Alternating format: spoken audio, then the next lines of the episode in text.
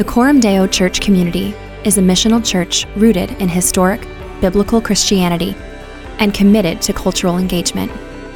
We hope the message you're about to hear spurs you to deeper reflection on the gospel of Jesus Christ.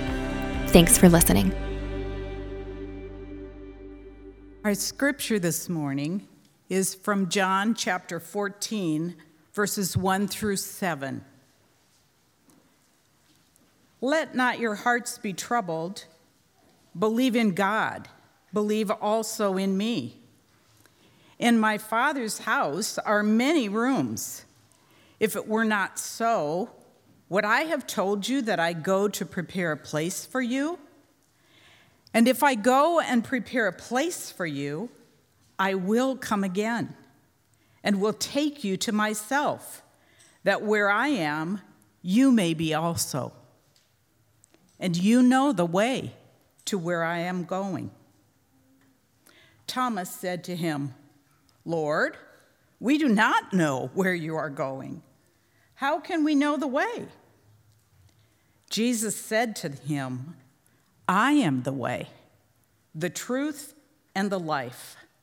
No one comes to the Father except through me. If you had known me, you would have known my Father also. From now on, you do know him and have seen him. The word of God for the people of God. Guys, that was my mom. Didn't she do a good job reading scripture? You don't, I, yeah, you don't have to clap, but I guess that's good. All the scripture readers do. I'm not, we're going to all have a moment here together. Here it is. Okay? You don't have to clap for that either. All that means is I'm old, is what this means, all right? Uh, thanks to LASIK, I have not needed glasses for 20 years. However, I'm now old, and um, so I have glasses. So I want to just, we're going to cross the threshold together. Now you will see me up here with glasses sometimes, and that is okay.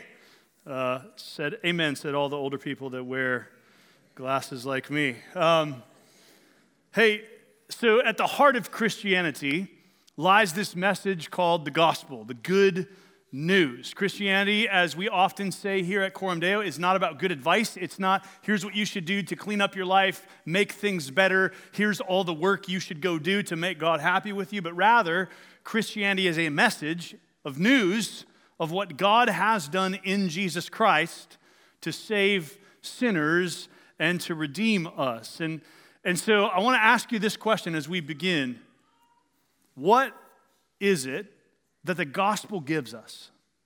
What does the gospel give us?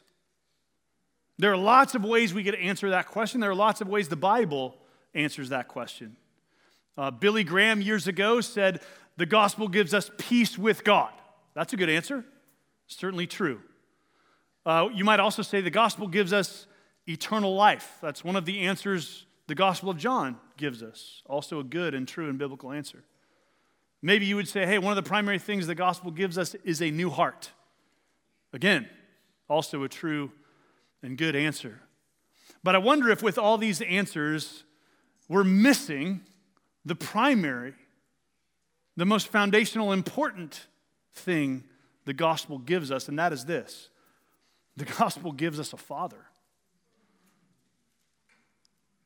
Listen to this quote from J.I. Packer from his book, Knowing God, one of the classic books of Christian spirituality in the last century. He writes If you want to judge how well a person understands Christianity, find out how much he makes of the thought of being God's child and having God as his father. If this is not the thought that prompts and controls his worship and prayers and his whole outlook on life, it means that he does not understand Christianity very well at all. So that's one man's opinion, but what he's saying is if being God's child, if the idea that God is your father does not prompt and control all your outlook on life, you may not understand Christianity very well at all. So let that statement sit on you for a minute, and then think about how we tend to talk about Christianity. I would submit to you, we tend to talk in terms of having a personal relationship with Christ or Jesus? You said God, good answer. That's the right answer, I think a biblical answer.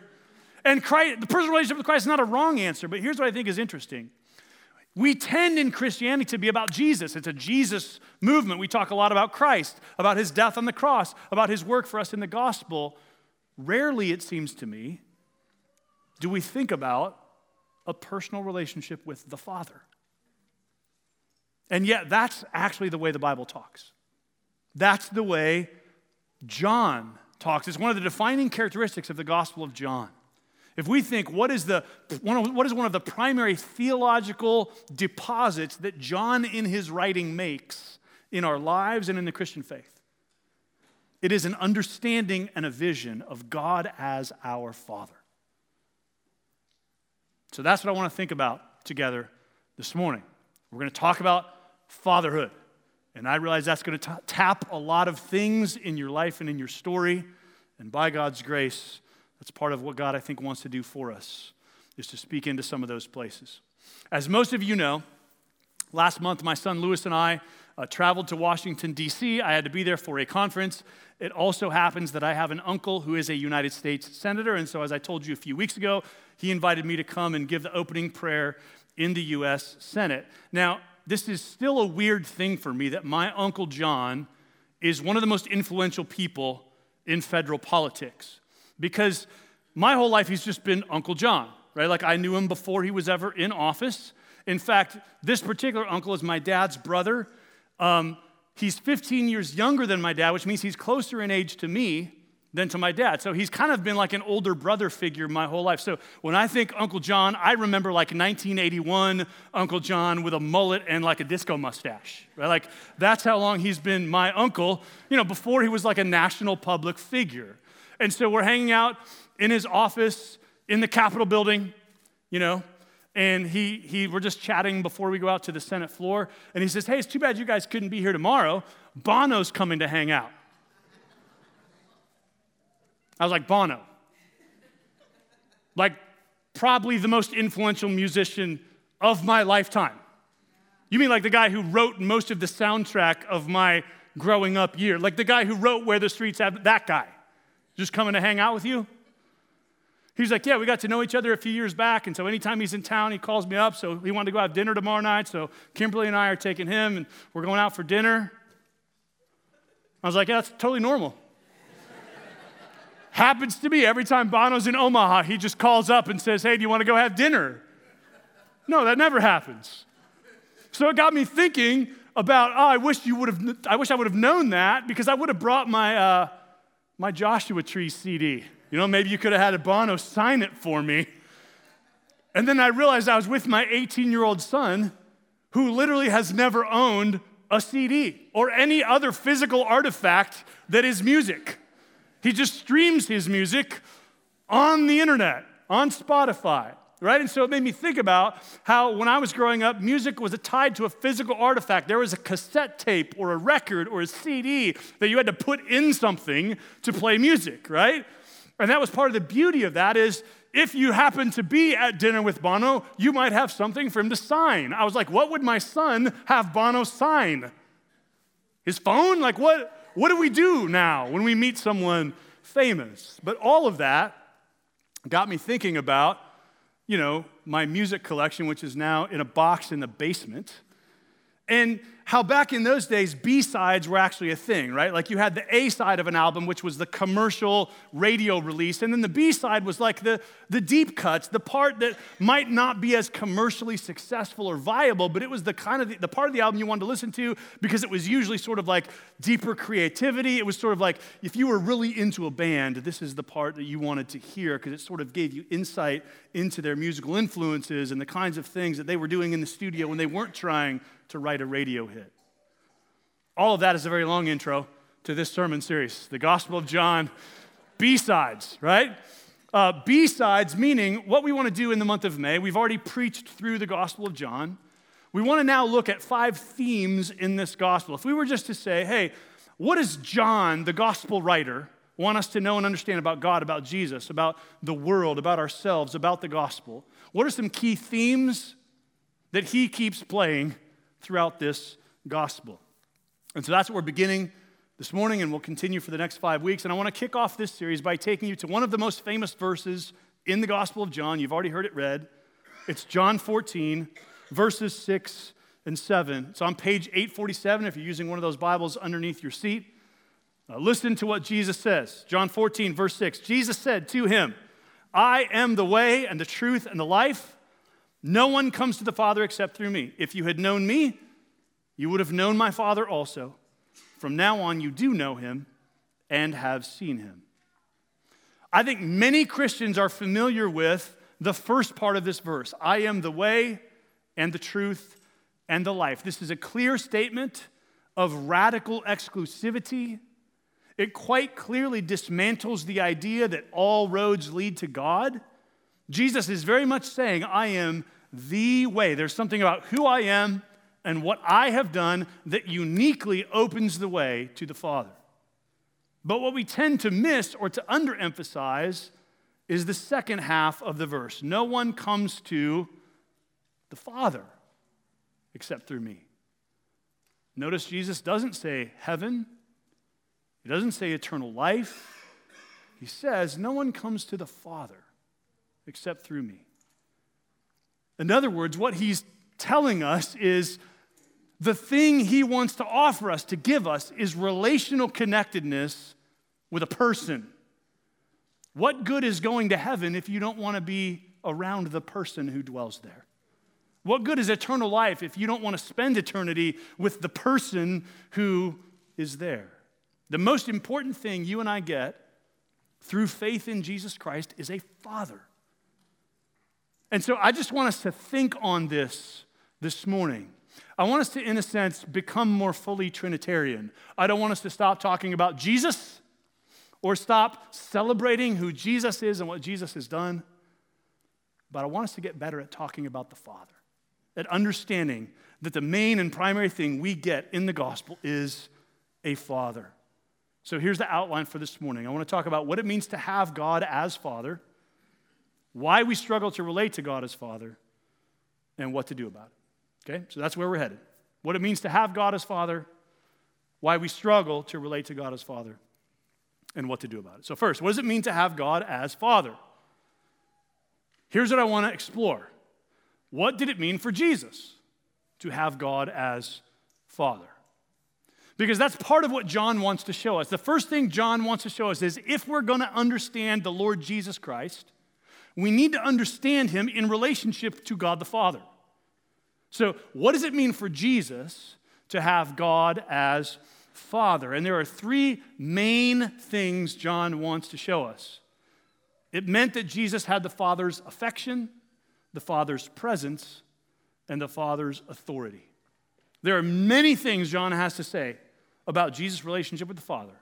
But three basic ones are that Jesus had the Father's affection, he enjoyed the Father's presence, and he welcomed the Father's authority. What I'm going to do for the next few minutes is we're just going to travel through the Gospel of John. I'm just going to show you a bunch of verses in the Gospel of John that show us Jesus' relationship with the Father. So let's start in John chapter 5, verse 20. And notice one of the first things it means for Jesus to have God as Father is that he has the Father's affection. John chapter 5, verse 20. For the Father loves the Son and shows him all that he himself is doing. The first thing Jesus has as the unique Son of God is he has the Father's affection. The Father loves the Son. And notice this love takes a certain shape. It means the Father shows the Son what he's doing, he lets him in on his plans and purposes. One of the ways a father shows love is by showing his children what he's doing, right? If you had a father who was meaningfully a good father, one of the things he did for you was showed you some things about how to live life. If I think about why do I know how to change the oil in a car? Why do I know how to sweat copper pipe? I know these things because I watched my dad do these things, right? Because as a kid, one of the things you're attentive to is just what is dad doing? Well, today dad's changing the oil in the car. So I remember walking out in the garage and be like, Dad, what are you doing? Right? Part of how a father displays love is by letting his children in on things he is doing. One of the, one of the gaps in the places where we feel lack in our lives is when our fathers didn't do this well. I remember talking to one young man who was sort of lamenting some of the absence of his father in his life. And he said, I had a dad who was present, but my dad never taught me to do anything. Like, I've had to figure it all out for myself. That's hard, right? That's one of those places where we feel the lack of a father's love. Jesus did not lack that because his father loved him and let him in on his purposes and plans. The father loves the son and shows him all that he himself is doing. The second thing it meant for Jesus to have God as his father is that he had the father's presence. John 16, verse 32. You might remember this. We looked at it not long ago. Jesus is talking to his disciples and he's saying, You guys are all going to leave me.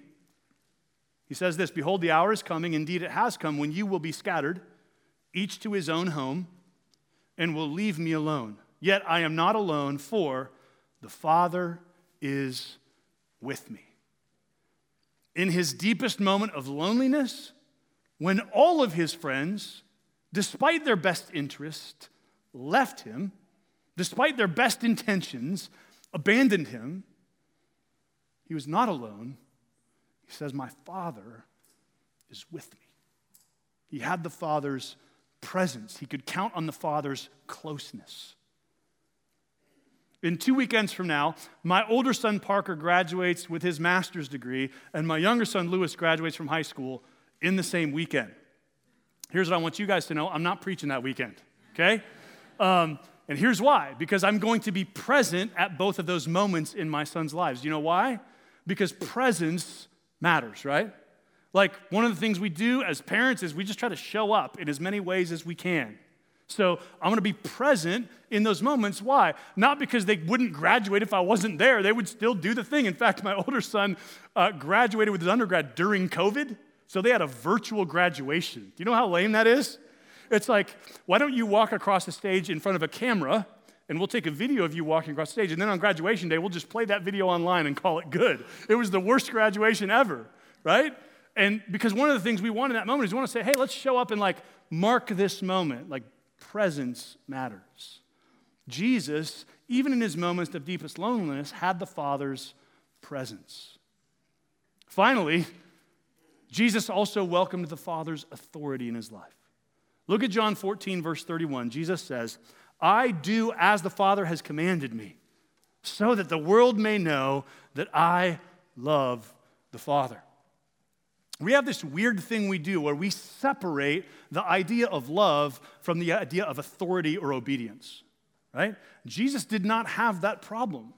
In his world, obeying the Father's authority, doing the things the Father commanded, is an expression of love for the Father. It's like, I know the Father loves me, and I welcome the Father's authority in my life. I want to do everything He's commanded so that the world might know that I love Him. So, this is what it meant for Jesus to have God as Father. It meant He had the Father's affection, He had the Father's presence, and He welcomed the Father's authority. Now, here's the amazing connection John wants to make. Because Jesus had those things, and because you're united to Jesus, you also have those things. This is your Father the same Father that Jesus had, and the same good things that flowed into the life of Jesus because of his relationship with the Father, those are now yours as well. Listen to what Jesus says in John chapter 20, verse 17. This is after his resurrection. Notice what he says to Mary Magdalene in the garden. Jesus said to her, Do not cling to me, for I have not yet ascended to the Father, but go to my brothers and say to them, I am ascending to my Father and your Father, to my God and your God. Do you hear what he's saying? Now that he's raised from the dead, he wants his disciples to know you are my brothers, and my Father is your Father, and my God is your God. This is the good news of the gospel that through the death and resurrection of Jesus, his Father becomes your Father and my Father, and we become his brothers and sisters in this beautiful family of God. And what does that mean for us? It means three things. Like Jesus, we have the Father's affection. John makes this explicit. Look at John 16, verse 27. Jesus says, For the Father himself loves you because you have loved me and believed that I came from God. Jesus wants his disciples to know hey, the Father himself loves you. You, Thomas. You, Peter. You, Mary Magdalene. The Father loves you. Listen again to Packer, whose chapter on this, In Knowing God, is one of the best chapters on the fatherhood of God that I've ever read. He says this God receives us as sons and loves us with the same steadfast affection with which he eternally loves his beloved only begotten Son. There are no distinctions of affection in the divine family. We are all loved just as fully as Jesus is loved. Isn't that amazing? There are no distinctions of affection in the divine family. God loves every one of us as deeply and as fully as he loved Jesus himself. That is profound. Second, not only do we have the affection of the Father, but we have the presence of the Father. John 14, verse 23 says this Jesus answered him, If anyone loves me, he will keep my word, and my Father will love him, and we will come to him and make our home with him. Hey, one of the most fascinating things about reading the Bible is paying attention to little words like with and in, little prepositions. Jesus is saying, We're going to come and be with you. Those who love me, those who belong to me, the Father and I are making our home with them. We have the presence of the Father in our lives. Listen, this is the whole reason why our church has this weird name that it does right? I know you meet people in the grocery store. They're like, Where do you go to church? You're like, I go to Coram Deo. And they're like, Did you say Corndale? What is that? What did you just say, right? And you have to explain, I don't know, it's Latin because the lead pastor's weird and it has this goofy name that's in another, another language. But listen, that phrase just means in the presence of God. Like what we're trying to capture is what it means to belong to Jesus Christ is we now live in God's presence. All of our life is lived with the presence of God. God is present with us every day, in every moment, in everything. There's no place we go to escape the presence of God the Father because we belong to Him. We have the Father's presence. And third, just like Jesus, we welcome the Father's authority in our lives. John 14, 21, Jesus says this Whoever has my commandments and keeps them, he it is who loves me, and he who loves me will be loved by my Father you see what he's saying? The same relationship of love that causes me to welcome the Father's commandments and want to keep them is now yours. Those who love me keep my commandments and therefore display love for the Father. We welcome the Father's authority in our lives just as Jesus did in his life because what it means to have a Father is to be under the authority, the loving leadership of our Heavenly Father. So, what does it mean to have God as Father? It means lots of things, but three very basic truths in the Gospel of John. It means that we enjoy his fatherly affection, we enjoy his presence, and we're under his good authority. This is the good news of what the gospel gives us. It gives us a father who loves us, who is present, and who wants his good and loving and kind authority to flow into our lives to change us and make us like him. So let's move now to the second question. If that's all true, and it is, why do we struggle to relate to God as Father? Let me first of all address a common answer to this question that I don't think gets to the heart of it. It's not a full enough answer. And that common answer is this I struggle to relate to God as Father because I had a poor relationship with my earthly father. Though that is true for many of us, that does not explain why we struggle to relate to God as Father. It matters, but it's not a full explanation. I want to let J.I. Packer, writing 50 years ago, in a different time and a different world, with a sort of older fatherly voice, speak with a different light on this question. Listen to what Packer writes. I have heard it seriously argued that the thought of divine fatherhood can mean nothing to those whose human father was inadequate or absent. But that is just not true. The thought of our Maker becoming our perfect parent is a thought which can have meaning for everybody. Whether we come to it by saying, I had a wonderful father and I see that God is like that, only more so, or by saying, My father disappointed me here, here, and here, but God, praise his name, will be very different. Or even by saying, I have never known what it is to have a father on earth, but thank God I have one now in heaven. The truth is that all of us have a positive ideal of fatherhood by which we judge our own fathers. Do you hear what he's saying? If your father was not necessarily a good father, do you know how you know that? You know that because you have an ideal of fatherhood that your father fell short of. And the reason you have that ideal is because God, as your father who made you in his image, gave you that ideal. You intuitively know something of what a good father is, which is how you know your father might not have measured up. And in fact, no father measures up fully, do they? So I want you to see it's simply not true that you can't relate to God as Father because of your earthly father. It is true that your story may create complexities and challenges in your relationship with God that are going to need to be overcome. And part of immersion in the family of God is meant to help with that, just to help you see all different kinds of people and learn to relate differently. So it is true that your story matters. But listen, I had a great father. He's here in the room this morning. He was and is a godly, reliable, faithful presence in my life. And I still struggle sometimes to relate to God as Father. So it isn't true that if you didn't have such a good dad, you're going to have a hard time relating to God as Father. And if you did have a good dad, easy time relating to God as Father. Rather, what's true is that our struggle to relate to God as Father has less to do with our own fathers and more to do with our own hearts. There's something in us that makes this hard. And it's this if I want to describe it or put some words on it, every one of us, deep down in our being, lives with an orphan mindset. In other words, we struggle to really believe that we actually belong in God's family.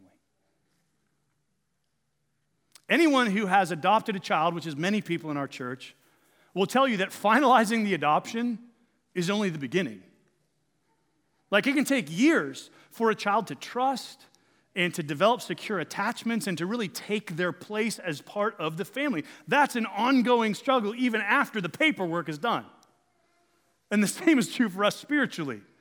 The fact that we are adopted into God's family by virtue of Christ does not mean that we know how to live in God's family and that we always do so with joy and happiness and with a deep sense of settledness. Rather, we tend to live like we're on our own, like it's all up to us, like we can't really depend on or rely on the Father's affection and presence and blessing and authority. There's something in us that would rather perform to earn God's love than to simply receive it. There's something in us that wants to feel like we are worthy of love that wants to feel like we deserve to be in God's family, like we earned our way in here somehow. And that's deeply wired in us. And as a result, we tend to live like orphans instead of like a son and daughter in a family.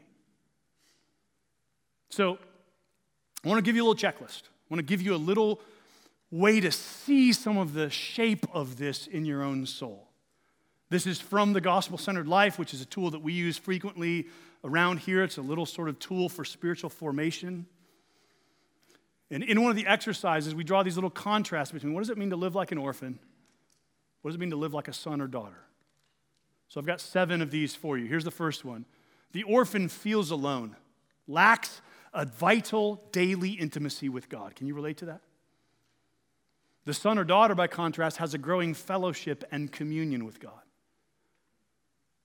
Second, the orphan has little faith, lots of fear and anxiety and worry. The son or daughter has a daily working trust in God's sovereign plan, meaning you don't just know about the sovereignty of God, it's actually beginning to take shape as you live each day. The orphan tends to be rebellious, resists authority, isn't easily teachable. The son or daughter has strength to be submissive, has a soft and teachable heart. The orphan needs to be right, unable to tolerate criticism. The son or daughter is open to criticism because he or she consciously rests in Christ's perfection. Notice the word consciously there. In other words, it's not just in my doctrinal statement or in my theology. I'm consciously resting in Christ. The orphan tends to point out what's wrong, is often dissatisfied. Sorry that that's true of you guys. That was a joke, by the way. That's true of me, is what I was trying to say. You guys did not laugh. You're like, wow, you're being really harsh right now. Relax, everyone, okay? The son or daughter chooses to focus on what's right, is able to rejoice in imperfection. The orphan confesses other people's sins, right? Really good at seeing what's wrong in other people. The son or daughter is able to freely confess his or her own faults and sins. We see what's wrong with us. And finally, the orphan feels powerless, has no real victory over sin and selfishness, feels stuck. The son or daughter is seeing more and more victory over sin by the power of the Spirit. The point in these contrasts, by the way, is to show you the shape this takes in your soul. There is no one in this room who lives fully and consistently in the son or daughter category. This is not a binary choice. You're either this or that. What I'm showing to you is though we have been welcomed into God's family by virtue of Christ, we, because of our own unbelief, have a tendency still to live as though that's not true. And this is the shape that takes. Here's what it looks like when we're not living in our adoption as God's sons and daughters. Okay? So the reason we struggle to relate to God as Father is because of our own unbelief. It's because of our tendency to live disconnected from the love of our Father. It's very good news for us that in the gospel, we get a father. Because one of our deepest challenges is to actually live our lives in a way that counts on and rests in the goodness of the Father's love. So, what do we do about it? What do we do about this challenge, this problem, this struggle in our souls? John gives us a beautiful answer to this question. It's in the farewell discourse. The the dialogue Jesus has with his disciples as he's getting ready to go to the cross in John chapter 14, verses 16 through 20. Here's what Jesus says And I will ask the Father, and he will give you another helper to be with you forever, even the Spirit of truth, whom the world cannot receive because it neither sees him nor knows him. You know him, for he dwells with you and will be in you. I will not leave you as orphans. I will come to you. Yet a little while, and the world will see me no more, but you will see me. Because I live, you also will live. In that day, you will know that I am in my Father, and you in me, and I in you. So, friends, here's the good news of the gospel that Jesus Christ is proclaiming to his disciples then and to his disciples now. Your Father knows that you struggle to believe and rest in His love. And because He knows that, as a good Father, He's sending you a helper. That helper is called the Holy Spirit. In fact, if you ask, What is the work of the Holy Spirit? and you start searching the pages of the New Testament to answer that question, here's one of the primary answers you find here in John and in Romans 8 and in Galatians 4, the scriptures tell us the work of the Spirit is to testify to our spirit that we are children of God. The Spirit is given specifically to help us rest in our status as God's beloved sons and daughters. God knows this is hard for you. You had all kinds of reasons why you feel disconnected from my love. So I'm going to help you. I'm going to give you a helper, the Holy Spirit. And notice what Jesus says this great phrase in verse 18 I will not leave you as orphans. Do you hear what he's saying to his disciples? I mean, remember, this is before he goes to the cross. This is back when they're like, hey, Jesus, we got your back, man. We're going to be there for you. We're going to be with you in your time of need. I don't know what you're talking about, this whole death thing, but we're right there. And then, right, he knows they're all going to leave. He's going to be left alone. The only one who's going to be with him is his father. And what he says is, I'm not going to leave you as orphans. I know what's going to happen in your soul when you desert me.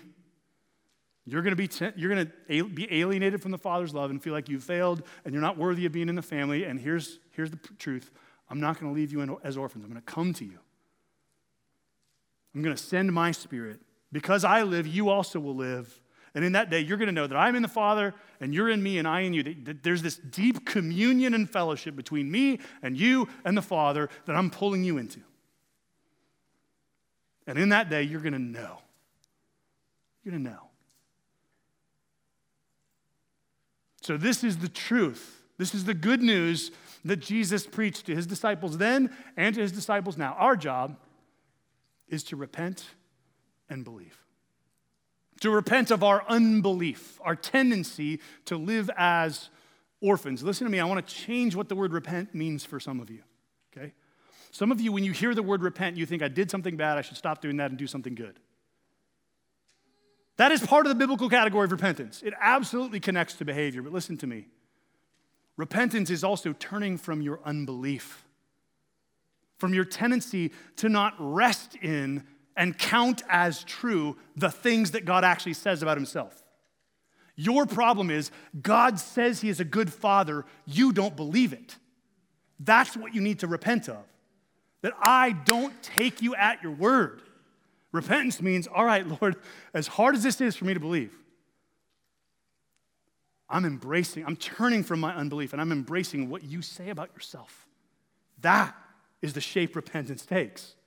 So we turn from our unbelief and we believe, we embrace by faith these promises that Christ is giving us that Jesus will not leave us as orphans, that the Spirit dwells with us and will be in us, that this Father, who was the Father of our Lord Jesus Christ, is our Father that He loves us, that He's present with us, that His authority wants to flow into our lives. Listen, if a child in the, in the natural world has been adopted into a family but struggles to rest in their status as a son or daughter in that family, you guys know there are all kinds of therapies and interventions that the good people in our society put around that child to sort of help them with that, but really they all come down to this receiving your identity as a son or daughter.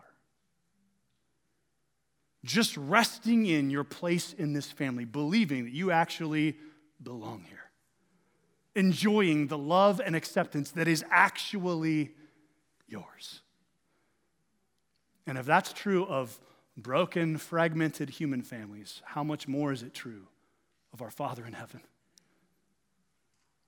Our deepest need is just to receive and rest in our place in the family that is ours, not because we deserved it, not because we earned it, not because we worked ourselves here, but because the Lord Jesus Christ died and rose from the dead and brought us in. Friends, what does the gospel give us? Yes, it gives us peace with God. Yes, it gives us eternal life. Yes, it gives us a new heart. But most importantly, the gospel is the good news that in Jesus, God has become our Father, that He's welcomed us into His family. Because of Jesus' death and resurrection, your Father in heaven loves you with a deep and abiding and persistent love. So let's receive His love by grace through faith this morning. Would you pray with me? Our Father in heaven, thank you that you are the perfect Heavenly Father. And we acknowledge this morning our unbelief, our inability to really rest in who you are, our inability to receive our place in your family. We confess all the places where we are prone to doubt that you really do love us, that you really do want us, that you really do welcome us in, that you actually love me as much as you love Christ. We just confess all of our doubts and all of our unbelief. And we affirm this morning the promises of Scripture that you are good, that you have loved us, and that you do welcome us into your family. And so we thank you for this good news. We pray this morning that you might open our hearts more fully to receive it. Forgive us for our unbelief. Forgive us for the places where we just live distantly from your promises. By your Spirit this morning, awaken faith and confidence and a sense of our place in your family. Remind us that because of what Jesus did for us, we have been brought in not just as forgiven sinners, but as your sons and daughters. So help us believe that and rest in that for our good and for your glory. Amen.